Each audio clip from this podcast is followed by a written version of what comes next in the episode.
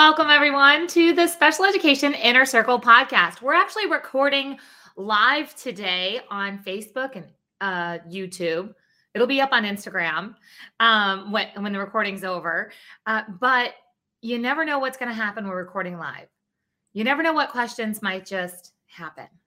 So let's go ahead and jump in with this feeling that I hear a lot of special education parents and teachers talking about. And it's this feeling of being out of options, being out of options of what to do next, just feeling like you're stuck.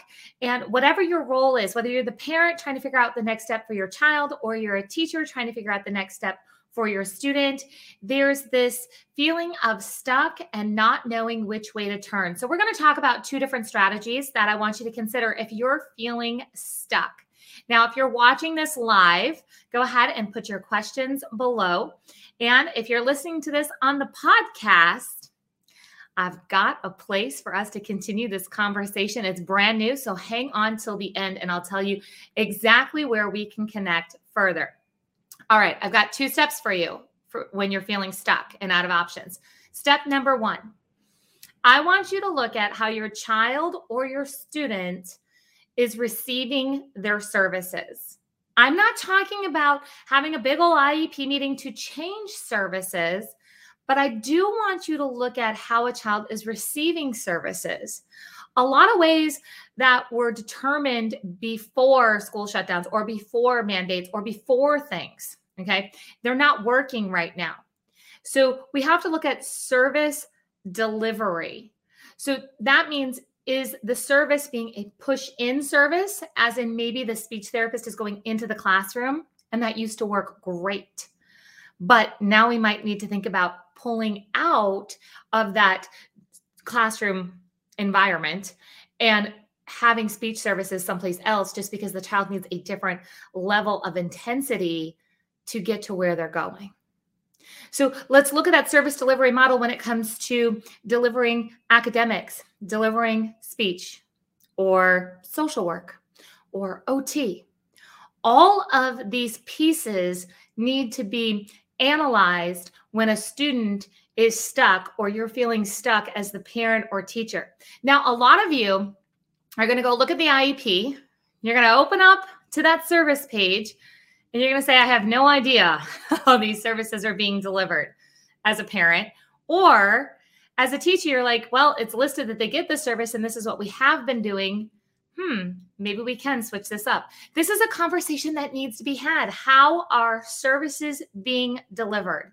This typically does not require, again, a huge IEP meeting or big decision making in the way that it, it stalls trying this out meaning that a lot of times we can talk about how our service is being delivered and can we make some adjustments and of course take some data to see if making some adjustments in service delivery would be a good idea like permanently on the IEP but you can have this conversation and start working towards trying out these different options because that's where we started this conversation, right? You're feeling out of options. That's one place that you have options where you can adjust some things and see what might just be possible without making a huge change. Sometimes these little changes can make the biggest difference. so let's talk about the second place where I want you to look. And that's with what tools are being used. So typically, two different things happen in special education. Either A, a teacher's using a lot of different tools because they're they don't have the curriculum or they don't have a set curriculum a set standards that they're working on in their classroom and they're using this eclectic approach. So there's a lot of changing up that's happening. And to all the teachers who are doing that i'm not condemning that. I was there. I was there as a special education teacher trying to pull together all the different pieces to make things work for my student because my district didn't provide me with the tools that i needed to have. So i hear you. I understand you but it's something that we need to look at.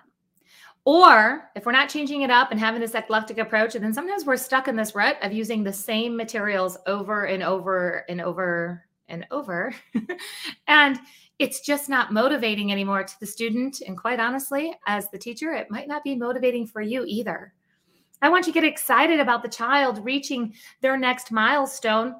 I want them to get excited about seeing new things but not seeing new things so often that it becomes confusing. There's a balance in that.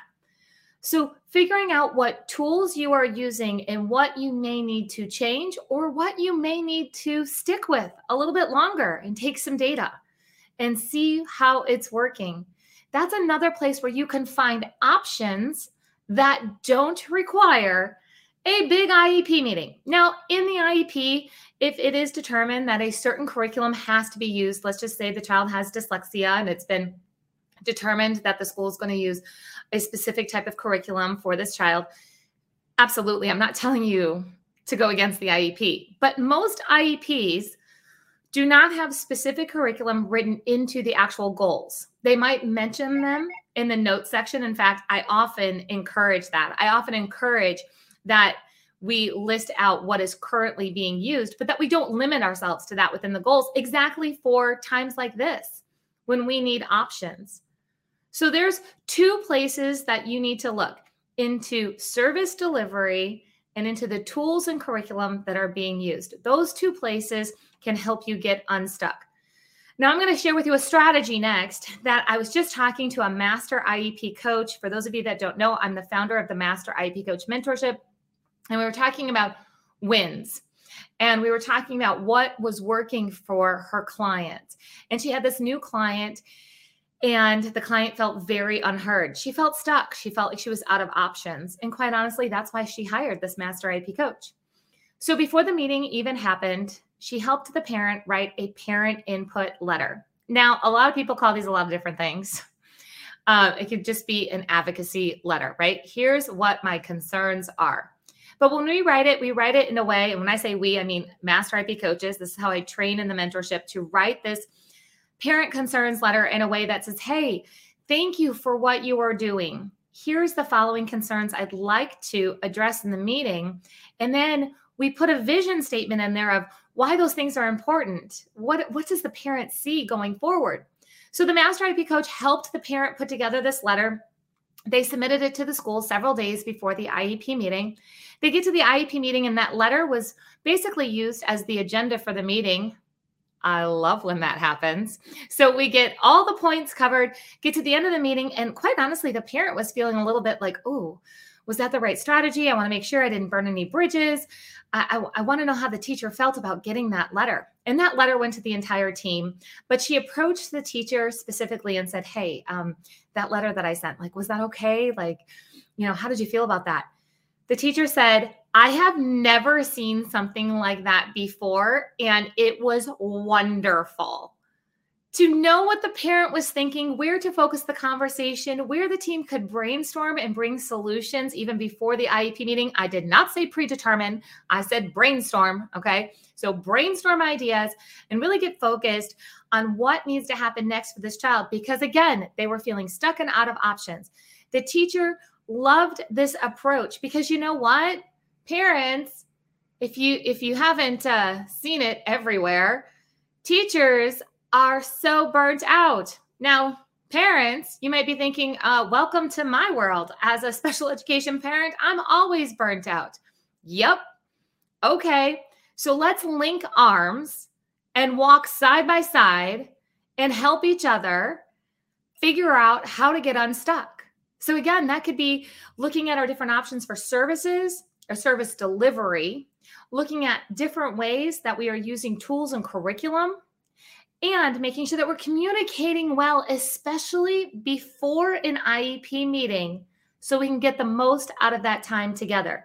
Now, I promised you that I would tell you where we can continue a bit of this conversation. Um, I did something that I told myself I would never do. In fact, told a lot of people that I would never open up a free Facebook group to talk all about IEPs because let's just face it, there's a lot of drama that can happen in a Facebook group, but I promise you, this is different.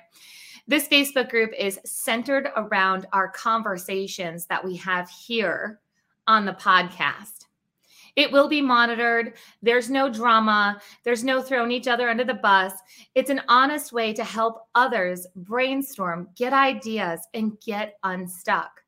We will also have exclusive members only events that, yes, there will be a small fee for those, but it will be a small fee.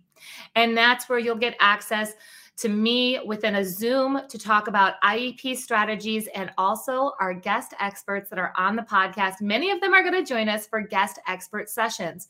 So that's the next level. That's the members only events. It's a VIP kind of backstage pass. But the general membership of being able to get unstuck and brainstorm ideas in a positive way with no drama, that is absolutely free.